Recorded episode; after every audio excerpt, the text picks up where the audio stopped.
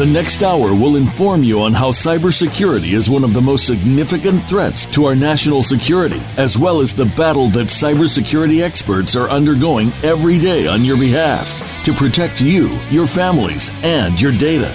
Welcome to Task Force 7 Radio with your host, the President and CEO of Task Force 7 Radio and Task Force 7 Technologies, George Rettas. Happy holidays and Happy New Year, everyone. It's a wonderful time of the year. Welcome to Task Force 7 Radio, the voice of cybersecurity. I'm your host, George Rettas. I want to emphasize that all opinions expressed on the show are my own and not that of my present or past employers. I will never disclose any sensitive intelligence that I've been privileged to as a result of my current employment, and I will never knowingly disclose any classified information related to any security clearances I presently hold or have held in the past with the United States government. So before we get started, I want to remind our listeners that you can go online to the Cybersecurity Hub and read a recap of tonight's show and get other up-to-date cybersecurity breaking news at cshub.com. The Cybersecurity Hub is an online news source for global cybersecurity professionals and business leaders who leverage technology and services to secure their networks. The news professionals at the Cybersecurity Hub are dedicated to providing the latest industry news, thought leadership, and analysis in the cybersecurity space. Again, to read a recap of tonight's show and get other up to date cybersecurity breaking news, go to the Cybersecurity Hub at cshub.com. That's the Cybersecurity Hub at cshub.com. So it's been another record breaking week last week. We had the highest number of listeners last week than any other week in TF7 radio history. As our listenership continues to rapidly grow, I'm loving it. Just keep it coming. I mean, thanks so much for tuning in and, and make sure you spread the word to your colleagues who work in the cybersecurity space or your friends who are just interested in what's going on with what has quickly become one of the biggest threats to our national security, and that's our collective cybersecurity. So, this is going to be the last original show for 2017. The next two Mondays are federal holidays with Christmas and New Year's Day coming up on December 25th and January 1st. So, we're going to be off. But we're still going to be on the air. We're going to be playing repeats of our two most popular shows during our live broadcast times on Voice America for the next two weeks. But as you know, all of our previous episodes are available 24 7, 365, anytime from anywhere in the world. You can listen at your total convenience and at your listening pleasure at voiceamericabusiness.com, or you can subscribe to listen to Task Force 7 Radio at any one of a number of websites, including iTunes for all you iPhone users out there, or Google Play if you had an Android that's right. It's available on Google Play now, as well as listennotes.com, tunein.com, player.fm, and stitcher.com. So basically, we're everywhere now. You can't miss us. So you can listen to us on these websites and also check us out on social media. I mean, we're on LinkedIn, Facebook, Twitter, Instagram, and Google Plus at TF7 Radio, as well as the website taskforce7radio.com com.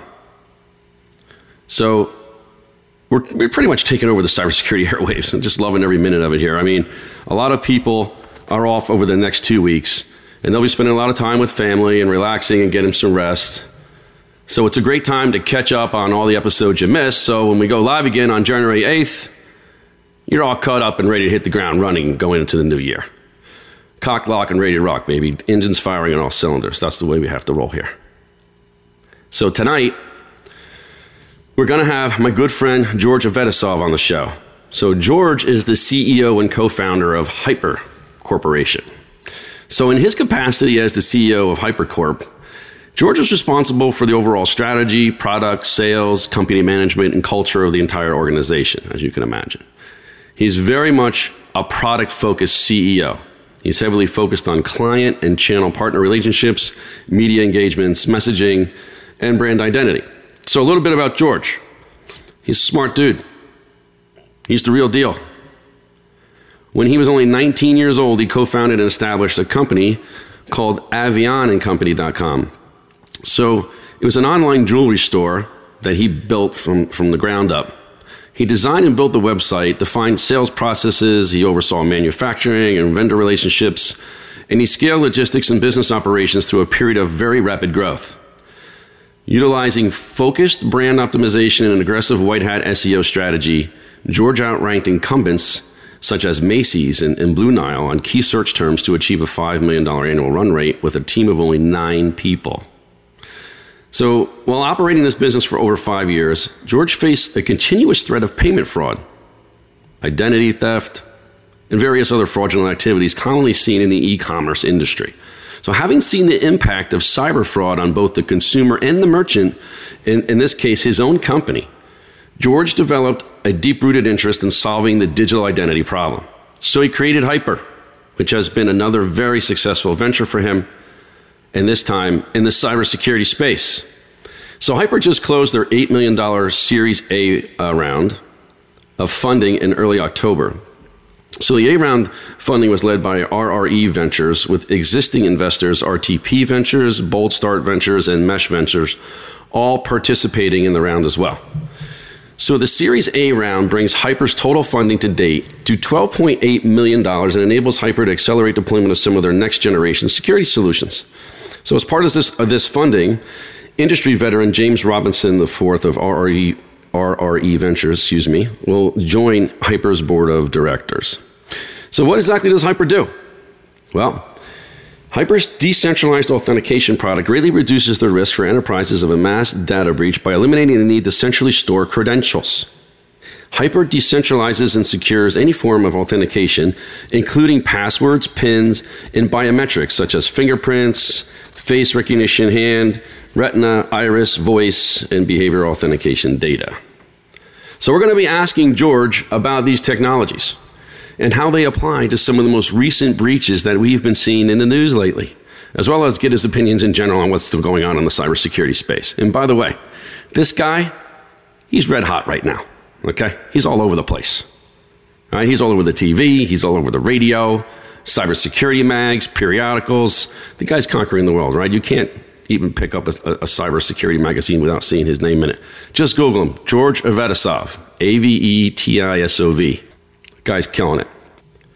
So we're going to be asking him a lot of questions around his expertise. I mean, the guy has extensive experience in the e-commerce space and payments and fraud space, as I mentioned before. But he also knows a lot about business management, blockchain technology, and cryptography. And so we're going to tap his brain on some of these subjects as well. But I promise you, we're not going to be geeking out on anyone. Promise right? I've already spoke to George to make sure that we don't go down that rabbit hole, and I know he's very, very good at communicating technical subjects in a non-technical manner. So don't go anywhere. You're not going to want to miss what the CEO of one of the hottest cybersecurity authentication companies in the world has to say about how companies and governments should be managing access to their data to prevent disasters from happening. Stay tuned. It's all coming up in the second and third segments of the show. So a couple weeks ago, I ran out of time and I wasn't able to, to, get to one of the topics I wanted to talk about, and that was Kaspersky. And I was met with some friendly collective protests of disappointment from listeners, as many of you were waiting for the report and commentary on what the heck's going on over there. So, well, it seems Kaspersky is having trouble diffusing the situation, even after I reported that the German government declared that it's all good with Kaspersky over there and promised to keep using them. No problem here, they said. The Israelis and the Americans, they don't know what they're talking about. I mean, it makes you wonder who's running the BSI over there. And the BSI in, English is the Federal Office of Information Security over there in Germany. They're the ones that who are claiming the coast is clear. But according to the Washington Post, a court document posted on Facebook page of a Russian suspect, Russian criminal suspect, this year shows what appears to be an unusual degree of closeness to the FSB which is the country's most powerful security service, right? The suspect, Konstantin Kozlovsky, my best effort at that, was arrested in the summer of 2016 in connection with several cyber heists of Russian banks, and he's in a Moscow jail awaiting trial.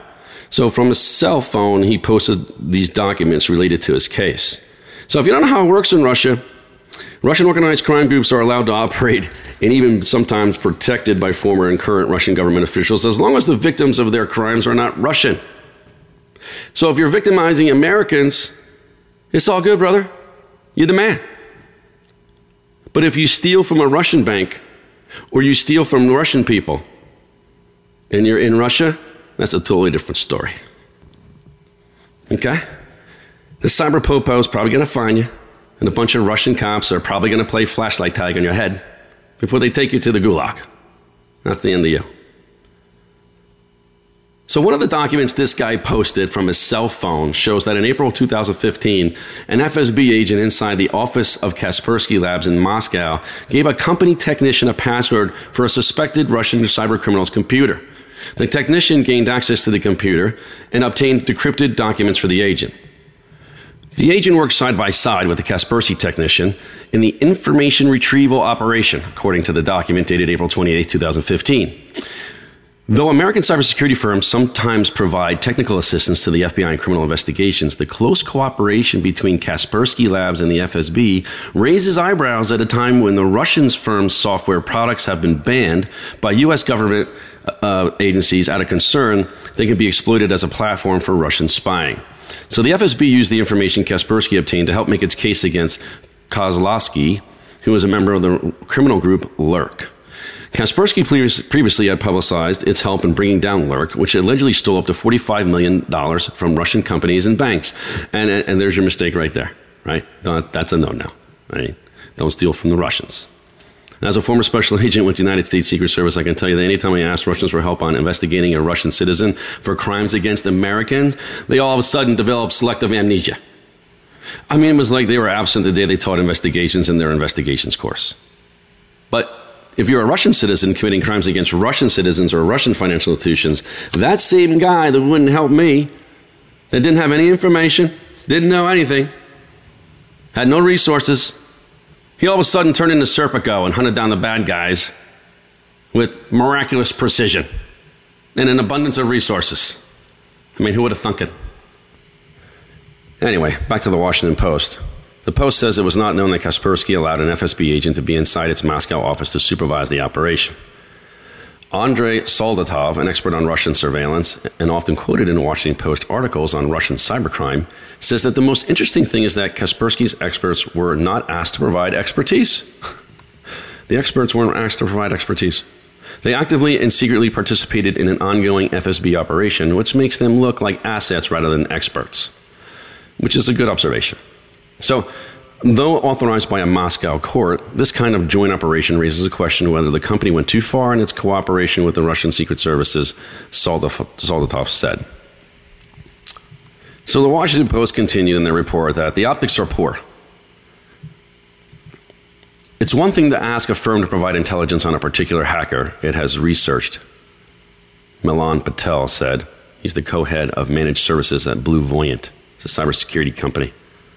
But it's another to ask that a firm help the FBI to get live access to a computer that might have information. With a court order, the FBI would conduct the surveillance on its own. And again, as a former federal agent, I also believe this statement to be true. So, a senior executive at a major cybersecurity firm who spoke on the condition of anonymity to avoid being seen as criticizing another security firm said, For any commercial security vendor to be overtly involved in work like that is extremely unusual. You're basically doing an offensive cyber operation, targeting an individual system's people on behalf of an intelligence organization. But the company's founder, Eugene Kaspersky, who actually graduated from a KGB supported cryptography school and had worked in Russian military intelligence before himself, insists that the firm has never helped espionage agencies.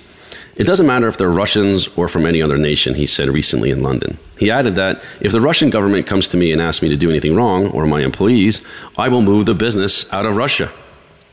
The company said it also provided technical assistance for national and international law enforcement agencies, including Interpol, Europol, and the London Police, which is kind of weird to mention that since earlier this month, I think it was around December 2nd or so, According to APNews.com, Britain's own cybersecurity agency has told their government departments not to use antivirus software from Moscow based Kaspersky Lab amid concerns about Russian snooping. So Ciaran Martin, head of the National Cybersecurity Center, said, quote, the Russia is acting against the UK's national interest in cyberspace. Martin said in a letter to civil service chiefs that Russia seeks to target UK central government and the UK's critical national infrastructure. He advised that a Russia based provider should never be used for systems that deal with issues related to national security. So back to the Post. I mean, Kaspersky told reporters from the Post that in addition to its common law law enforcement agencies to work together with cybersecurity companies to effectively fight cybercrime. And we know all this, but you know, so interesting stuff going on here. In my opinion, it's all a moot point anyway, because all the data in Russia gets routed through what's called the System for Operative Investigative Activities, which is the technical specification for lawful interception. And I can guarantee you their idea of lawful interception is not the same as yours and mine lawful interception interfaces of telecommunications and telephone networks operating in Russia. So, the current form of the specification enables the targeted surveillance of both telephone and internet communications. It was initiated in 1995 and it allows access to surveillance data for the FSB. And in subsequent years, the access has been widened to many other law enforcement agencies in Russia as well. I mean, you can read about this. Just, just Google SORM and you can read all about it you start out probably with Wikipedia and and go from there. But it's just uh, there's many very credible news sources other than Wikipedia out there on this subject. Um, and there's been books uh, written about it. So basically, they're monitoring everything that's going through their pipes anyway. And that includes any Kaspersky data being sent to their labs in Russia for analysis and processing. So, in my mind, all the debate on whether Kaspersky is purposely giving your data to the Russian government doesn't really matter. If your information touches any pipes in Russia, the Russians are reading your dirty laundry like you read the New York Times paper on a Sunday morning. Know it to be true, baby. That's what's happening. We got to go to a break. Don't go away. We'll be right back with the red hot CEO of HYPR, George Avetisov, to get his views on how companies should be managing access to critical data and where the next paradigm shift in cybersecurity is going to happen. You're not going to want to miss it. You're listening to Task Force 7 Radio, the voice of cybersecurity.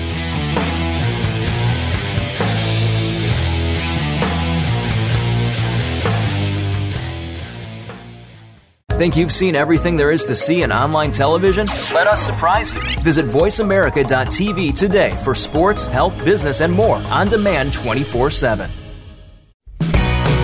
Many industries have been revolutionized by technology in the last decade books, music, TV, communications, and now it's happening to our money and the way we pay. Tune in to Breaking Banks with Brett King for a look at how technology and customer behavior will bring about more changes in banking in the next 10 years than in the last 200 years. Listen every Thursday at 3 p.m. Eastern Time, noon Pacific on Voice America Business Channel or on AM 1160 The Voice. You'll never look at your bank account the same again. In this fast paced, technologically driven world of business, the stress can be crushing. It's exhausting business leaders and burning out good employees. It is not enough to work from the top down. We must now learn to work from the inside out. Listen to Innovative Mindful Solutions with Terry Galler. We will discuss ways to transform roadblocking emotions using mindful based tools you can incorporate into your business and your life right now. Don't stress. Tune in every Monday at 4 p.m. Pacific Time, 7 p.m. Eastern Time on the Voice America Business Channel. When it comes to business, you'll find the experts here. Voice America Business Network.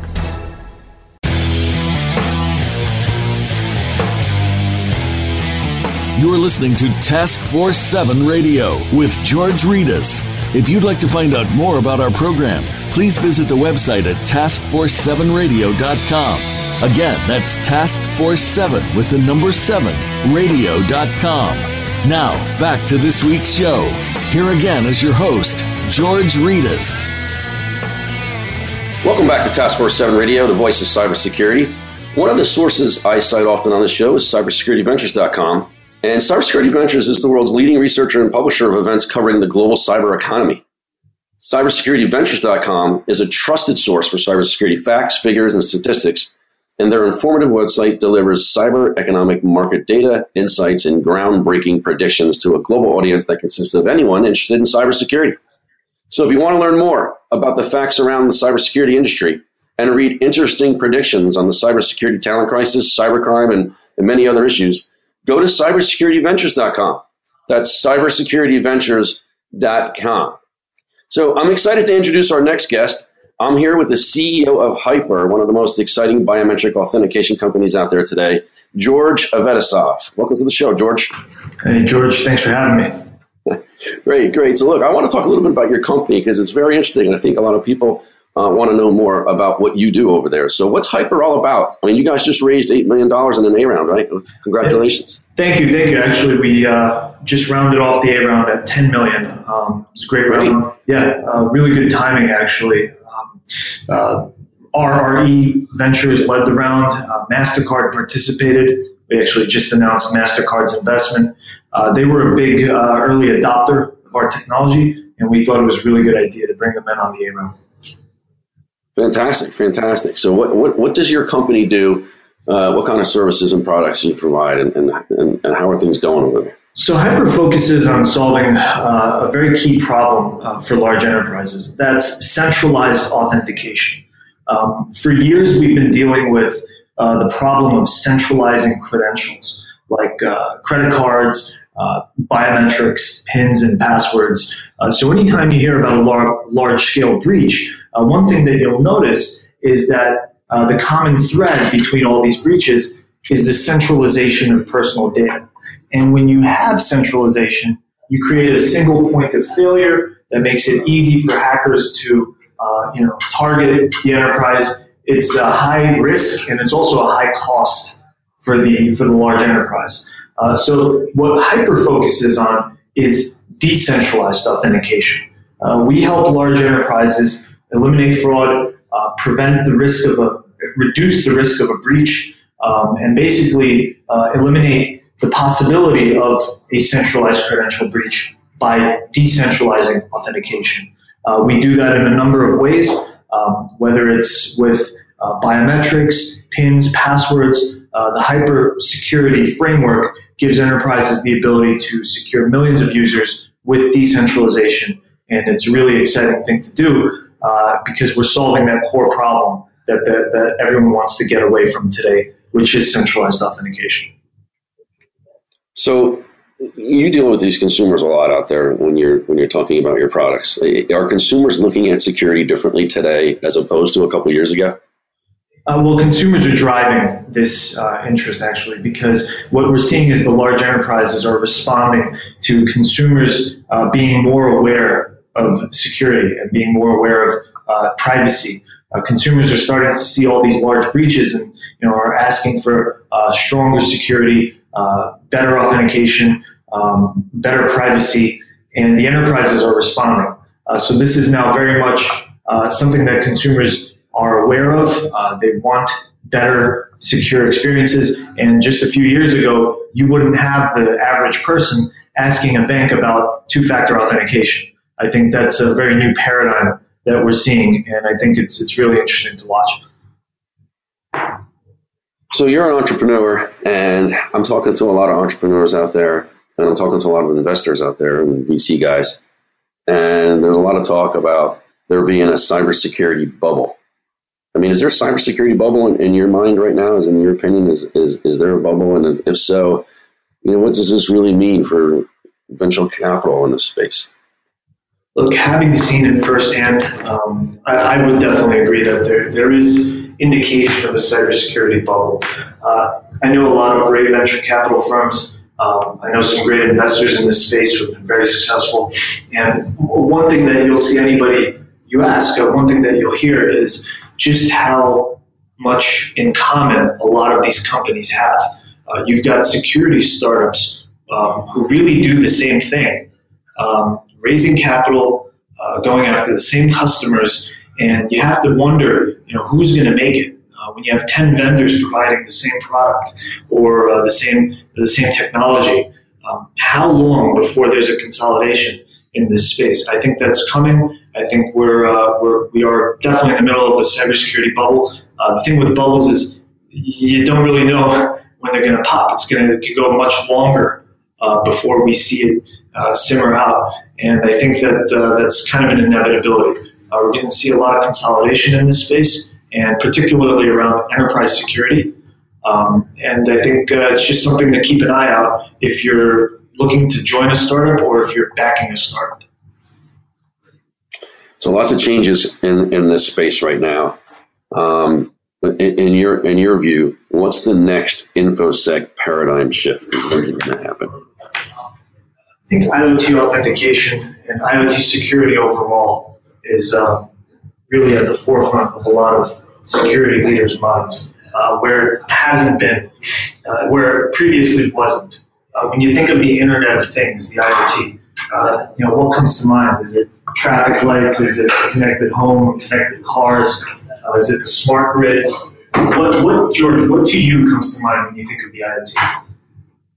I think of it, it's just it's an emerging risk, right? It just increases the, the attack profiles of, of, of, of companies, and I think about you know how many other devices are out there in, in, in the billions that are just going to be uh, connected to the internet at this time. And so it, it, raises a whole host of problems in my mind um, when it comes to how many devices can be used to attack another network or how many devices out there and compromised. I don't think security was built in to a lot of these uh, devices when people you know, created them. I think it was more about the user experience and getting them information and, and things like that. I mean, that's the kind of way I see it. And then you, and you're, you're in the authentication space. So I would venture that, you know, the, the Internet of Things is very interesting to you. no, absolutely. You know, what we're seeing uh, when we look at the omni-channel experience at an enterprise, we see consumers, employees, and the IoT. And the reason we look at the IoT as such a you know such a key segment on its own is uh, there are uh, IoT systems coming online uh, for consumers. There's IoT systems coming online within the enterprise. Uh, there's uh, all sorts of connected home, connected office, connected car, connected lock uh, technologies that we're seeing that were not around just five years ago. Right. And now the enterprises are looking at this and they're saying, we just increased the attack vector by an order of magnitude. And, you know, how do we secure it? What do we do? Uh, the, the, the, as you said, the user experience was what everyone cared about uh, when building these devices. It was not the security layer. So now they're looking for, uh, I don't want to call it a band-aid, but in some cases, uh, you know, a security band-aid on top of uh, these connected devices. I think it's going to be really scary, but I also think it's going to be a big opportunity for security companies uh, to build on top of uh, these connected devices. Why does it seem like we're always playing catch up? I mean, how come we couldn't think about the security from the beginning when we, when we built these devices? I mean, is it is there a massive cultural shift that needs to take place here? And, it's a totally different mindset that needs to be communicated, and, and, and, and these companies that are creating these devices really need to be educated. You know, that security needs to be thought about from the ground up. No? So, yeah, there's been panels on this. There have been blog posts. There have been podcasts, ironically. There have been all kinds of content on this topic of why are we in a reactionary or why are we uh, you know, reacting rather than thinking ahead when it comes to security? And I think uh, a lot of people have answered this a lot of different ways. I'll give you my take on it. I think it's a cultural issue. When you go to a security company or when you go to a large bank uh, who take security seriously, internally there's a paranoid culture. I mean, there's almost a culture of paranoia. Uh, people are take security seriously. Even the interns uh, seem to take security seriously, at least from an operational standpoint. You'll see people taking precautions. Uh, it's not perfect, but you'll you'll notice that the culture uh, at these places does have security embedded in it. Now, when you go to your typical Valley startup, that's you know just trying to get things going. Uh, they might be a little wacky. You know, they've got a, a fun culture. They want to attract talent. Dude, they're not thinking about security that's not at the top of their list of things to think about. And these are the companies building tomorrow's products. So I think you got to get security embedded in the culture and the DNA of a company early on. Because if it's not there, you're going to grow without it. And that's how you wind up with the problem that you're seeing today. Not thinking about security during the building phase, but thinking about it later, after the fact, after the products are shipped. That's the wrong way to go about it. No doubt. It is the wrong way, no doubt about it. So you know, I read a lot about blockchain technology. I wanted to get your take on on blockchain technology and what's the what, what do you think the role of this kind of technology will be in information security moving forward? Blockchain uh, is an interesting word. You know, I, I come from the crypto space. Uh, I was mining Bitcoin uh, before it was cool. So I, you know, I've heard this word thrown around uh, a lot uh, before it was even popular and before it was a buzzword. Um, in a lot of cases that I've seen, it's a solution looking for a problem. You know, you have a lot of companies doing POCs or piloting blockchain tech in some way, shape, or form, and it doesn't really fit the use case. Uh, I haven't seen too many great use cases for blockchain technology. But one that I really like uh, from an InfoSec standpoint is identity. Um, you know, the concept of the uh, digital identity, I think, can benefit uh, from blockchain technology uh, because identity, uh, by its nature, is decentralized. It always has been. Um, the problem is when you centralize uh, things like social security numbers, you end up with Equifax. Uh, but when you distribute those types of numbers and you keep them decentralized and you keep people's personal, personally identifiable information personal, uh, then everything is more or less okay to, to a degree. Uh, so what I think the blockchain can help us achieve is decentralization on the digital level, uh, which is what we've been missing. Uh, when you take the person's PII, when you take that social security number and you put it uh, in a centralized repository, that's a step backwards. When you keep it decentralized, maybe with a blockchain type of solution, I think that's a step in the right direction. And we need to see how that plays out. But I think that that is something that's a very viable use case in the security industry.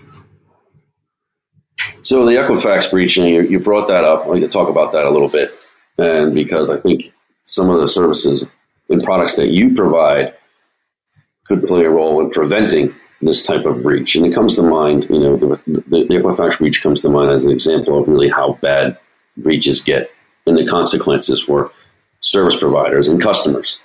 What's your first impression when you see a breach like this? What do you think? What, what, what comes to mind first? So, two things. I'll, I'll, first, I'll start by saying, unfortunately, that's not a case where I think um, HYPR would have prevented the attack, specifically because the exploit and the attack vector there had did not have anything to do with uh, the, the, actual credentials or the uh, you know the authentication uh, layer that, that we would provide. However, the type of breach that you saw there should not have happened, would not have happened if that data was decentralized to begin with. If there was no centralized repository, sure, the hackers might have gotten in, but what are they going to go after? Uh, what what exactly is going to get leaked uh, to the public? Nothing. If the data isn't there to begin with. So that's that's our vision of the future. Um, it's getting that PII, getting that digital identity, and getting those uh, components of a person's uh, personally identifiable information decentralized and off of Equifax's servers and companies like Equifax. Uh, it's a long way to go to get there, but I think it's it's a very possible reality. And uh, to your point, you know what can be done to prevent these attacks. I think if we take on the uh, the concept of decentralization, if we start working towards that, uh, like some of the big companies are already, I think we can I think we can prevent those types of breaches in the future. What do you, what do companies have to do to move towards that concept of decentralization that you're talking about? Well, the first um, first step is work with HYPR. I'm kidding. No, there are there are a number of ways. Shameless plug.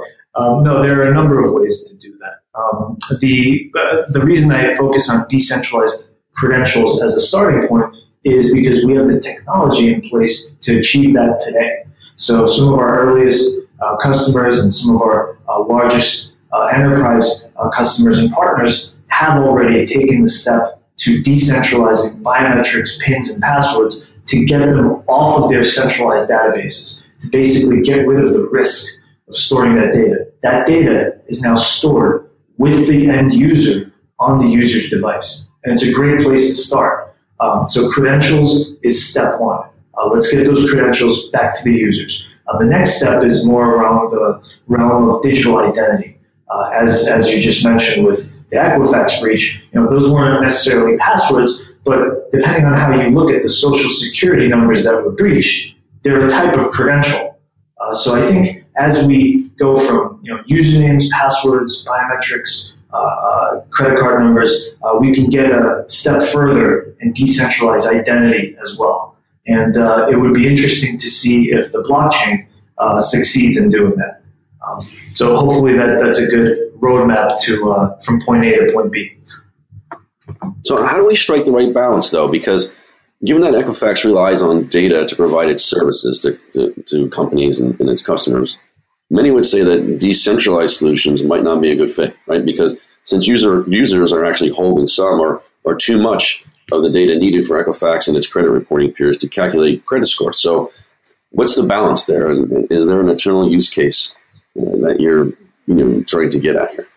I think I don't think there's a future where everything is decentralized. That that makes no sense. I think people who um, it's not binary. I think there are situations where uh, you will always have some centralized repository of data necessary for the the enterprise to fulfill its service. Uh, but try to think of it like this. Right now, when you use these uh, technologies, when you use Equifax, when you use a different third party service that holds a ton of data like this, you are pulling your personal data down from the from the third party. Think about that. You're pulling it from them instead of pushing it to them. I think in a decentralized future, you would be pushing your data up to the third party uh, when you need to do that, when you need to run a credit check, or when you need to, um, um, you know, uh, apply uh, for a mortgage or, whatever you're doing with that data. We should be adopting a push-based mechanism and getting away from this pull. Uh, it's not personal data if someone else has it and if I'm pulling it from them. This is, you know, there's no reason to call it personal data at that point.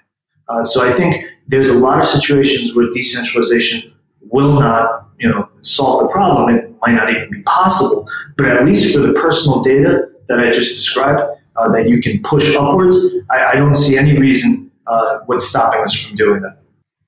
Cool. So, George, we've got to take a, a pause for a short break. We'll be right back with George Avetisov after these brief messages. You're listening to Task Force 7 Radio, the voice of cybersecurity.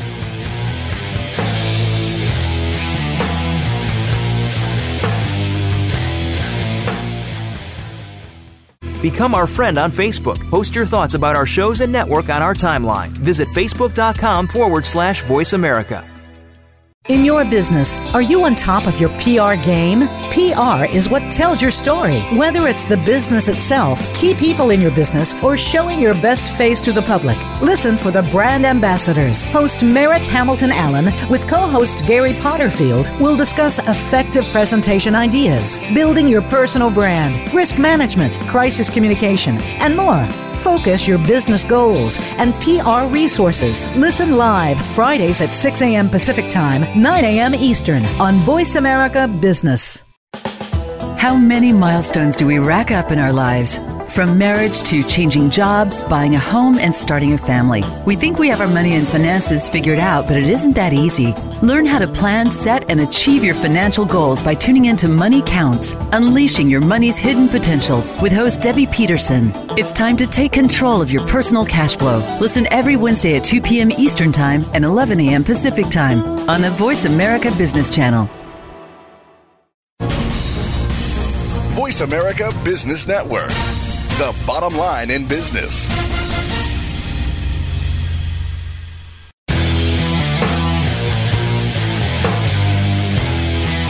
You're listening to Task Force 7 Radio with George Rettas. If you'd like to find out more about our program, please visit the website at taskforce7radio.com. Again, that's Task Force 7 with the number 7 radio.com.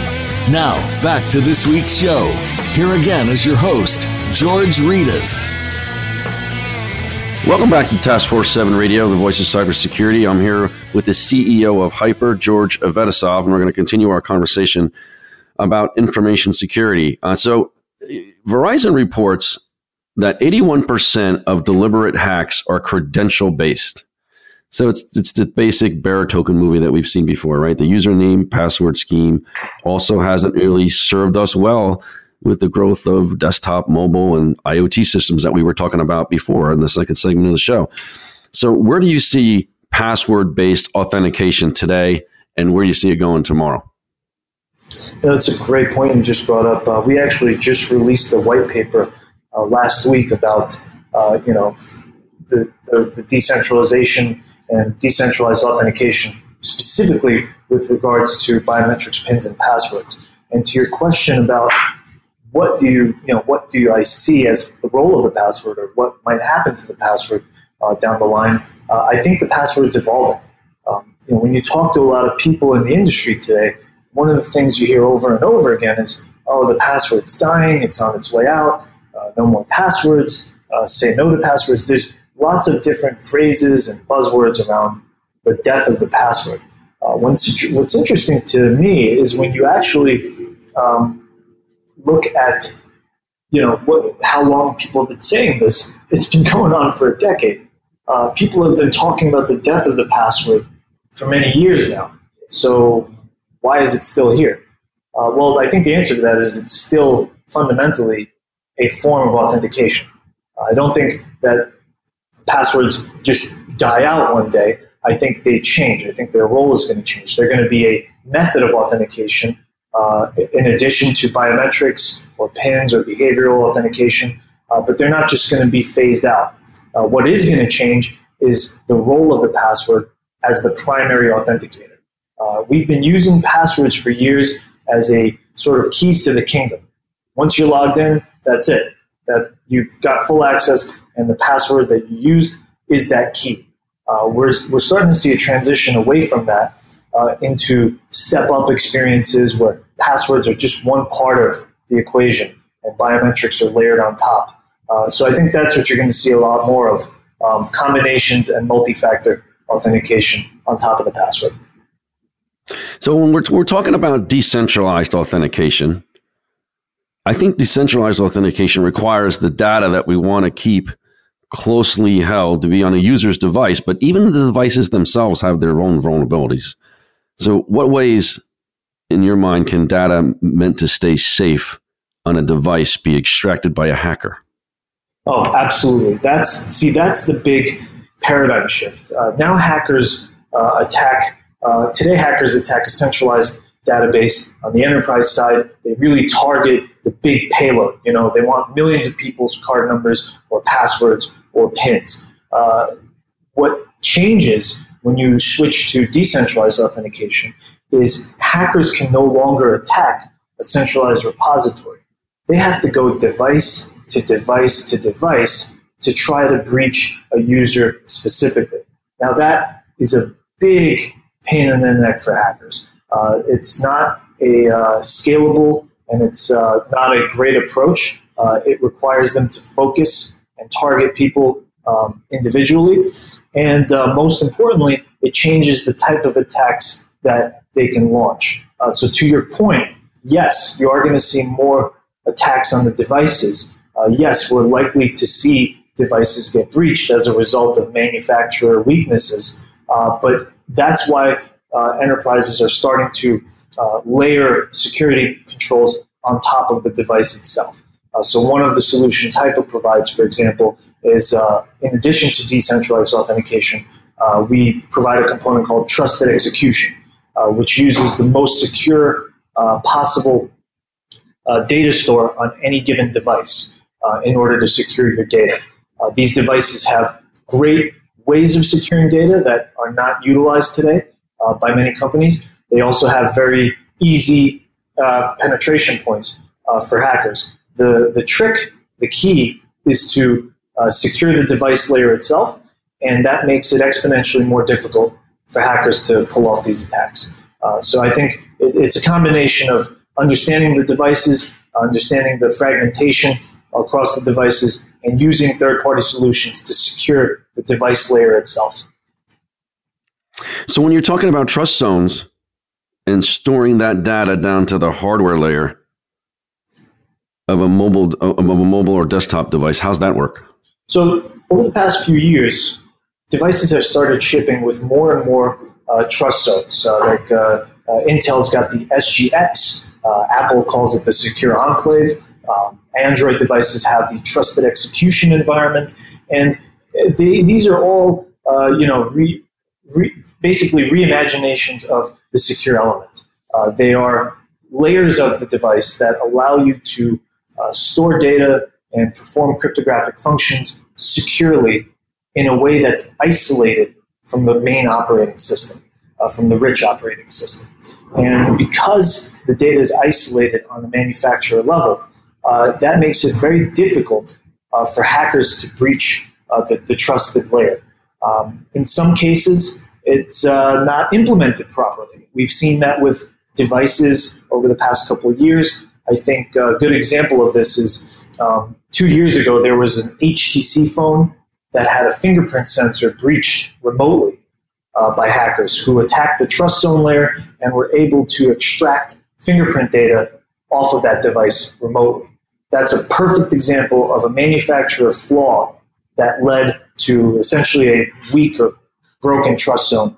Um, and, and that is you know totally unacceptable uh, when you're looking at decentralized authentication. Uh, the way to get around that is to properly utilize the trust zone, uh, use third-party solutions uh, to secure it, and always have controls in place where if a manufacturer flaw is exposed, or if a, a large-scale exploit on a device is exposed, you can simply shut off those credentials, um, have the user re-register, and no longer have to worry about the attack uh, the way we used to with a centralized repository. So consumers probably won't think about security past their, their, their, service provider's promise to keep it offline or perhaps tokenized in some way.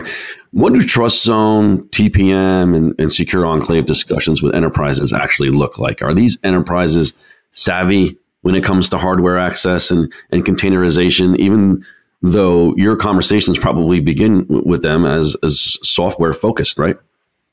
Yeah, you'll be surprised. Uh, it's a mixed bag. Um, typically, you don't want to go into a enterprise discussion uh, telling telling them about all the benefits of a trust zone.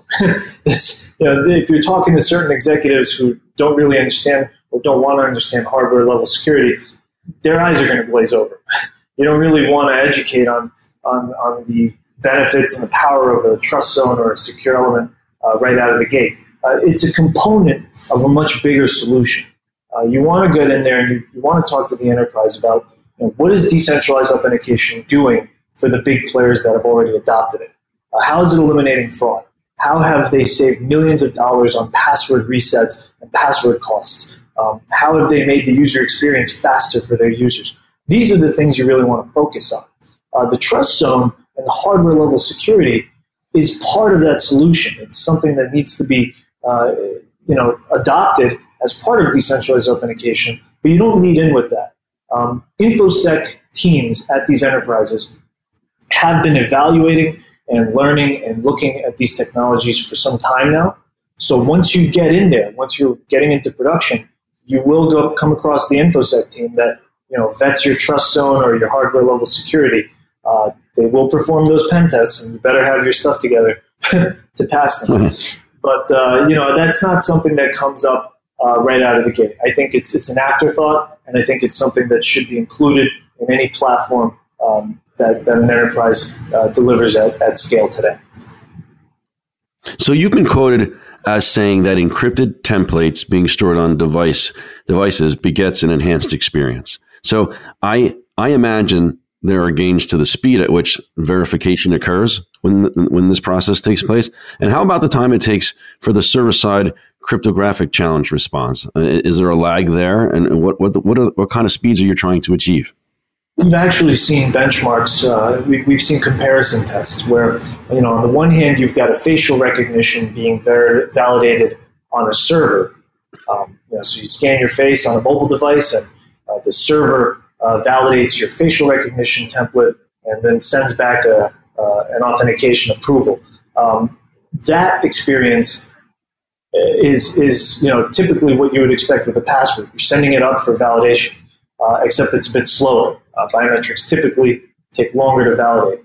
Um, when you flip that and you have decentralized authentication, which has the face validated on the user end and a cryptographic challenge signed that gets validated on the server side, that's a much faster experience. Uh, in some tests that we've ran side by side, it's two to three times faster than centralized authentication.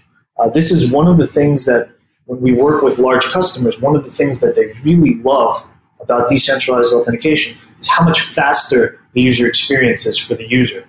Um, you know, you're an end user, you're using the banking app, or you're making mobile payments, or you're accessing your insurance portal. You don't want to sit there and wait for your face or your password or your, your voice to be validated over three to six seconds. You don't have that time.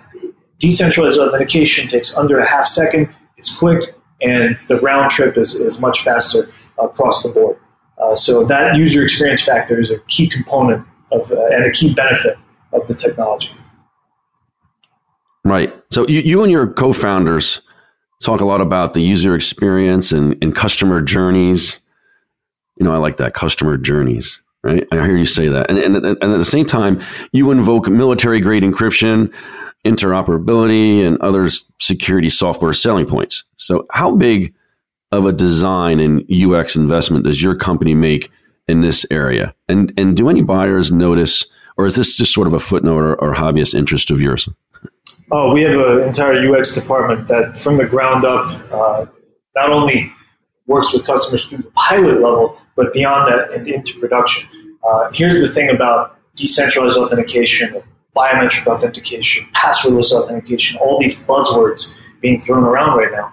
These experiences are relatively new. So when you talk to an enterprise and you ask them how many of your users enjoy using face recognition, a lot of them have no idea how to answer that. They haven't run the UX studies or they haven't done it at scale. One of the things that you really want to share with these enterprises, and one of the things I think that we do, um, that we pride ourselves on doing, is taking a UX driven approach. If the enterprise's users don't like eye recognition or don't prefer voice recognition, don't force it on them. That's the kind of, you know, that's the kind of data you need to, to make your users happy. Uh, you need to know what they like, what they're using, how they're using it, when they're using it. Um, so UX, I think everything starts from the UX and works backwards uh, from there. Um, I'll give you a quick example. We had a large customer, uh, in, an international customer, who rolled out a multimodal biometric experience. So it was voice recognition, face recognition, eye recognition, uh, all of this powered by HYPR. And they found that users thought eye recognition was great, but facial recognition was creepy. That was the quote that they used uh, from, from their user base. They thought it was creepy. Now, what was weird was that the same test that we ran in the US, the United States, had the total opposite. Uh, users thought that face recognition was great and eye recognition was a little bit out there. Uh, so it's, it's, it's a really interesting difference when you look at country by country uh, how user experience and how people think differently about these biometrics and about these authenticators. So speaking about people thinking differently, right? I think different business units in every corporation, every LOB is seeking out the the, the, the technologies that they specifically need, and, and and these needs are very different. And CISOs are almost incidentally getting UX upgrades all the time. So do experienced leads have a solution they can shop internally without worrying about validation for, from security teams? I think if you get uh, the business teams uh, if you if you get buy-in from the business leaders, you should be able to do some level of a pilot or some level of a rollout uh, without infosec uh, fully signing off on it. I think it's important for uh, some some innovation team or some lab within the enterprise to get through all the red tape uh, that infosec puts in place. Um, I, I, love infosec teams. I think that I tell everyone do everything by the infosec bible. But when it comes to innovating and when it comes to testing user experiences, you, know, you as a C-level executive need to understand that if everything you do is um, you know blocked or or delayed by the infosec teams, your competitors are going to get way out ahead of you. Uh, so you need innovation labs and you need um, you know, business units who can uh, pilot or P- POC or really quickly uh, deploy new user experiences uh, without having a full-on security implementation. Um, once you decide to put it into production, then bring in the infosec team, uh, then get the technology vetted, uh, and that'll save you a big headache on you know disapproving vendors that wouldn't have made it there in the first place. So I want to get your I want to get your opinion about something. What are your thoughts and w- what kind of response do you have to the launch of the, the iPhone Face ID capability? What's your first response and your team's confidence in this type of level of security, the usability? just the, the overall viability of of this huge leap in technology? Uh, we love. We love it. I mean, any any device, any additional sensor, uh, any new modality that gets people uh, excited and has them using these devices uh, for secure experiences is a positive. Uh, when you look at the Samsung S8, which has three modalities, it's got fingerprint, face, and eye recognition. That's fantastic. Uh, enterprises are should be and are already leveraging those modalities to uh, secure new user experiences uh, across their devices. Uh, iPhone, by introducing Face ID, has basically said, look, not only are biometrics here to stay, there are different types of biometrics for different user experiences. And I like that they're, you know, they're not putting touch and face on the same device. That's a really interesting thing that they did uh, to split test, in my opinion. I think they're split testing which device uh, people prefer and which experience people prefer.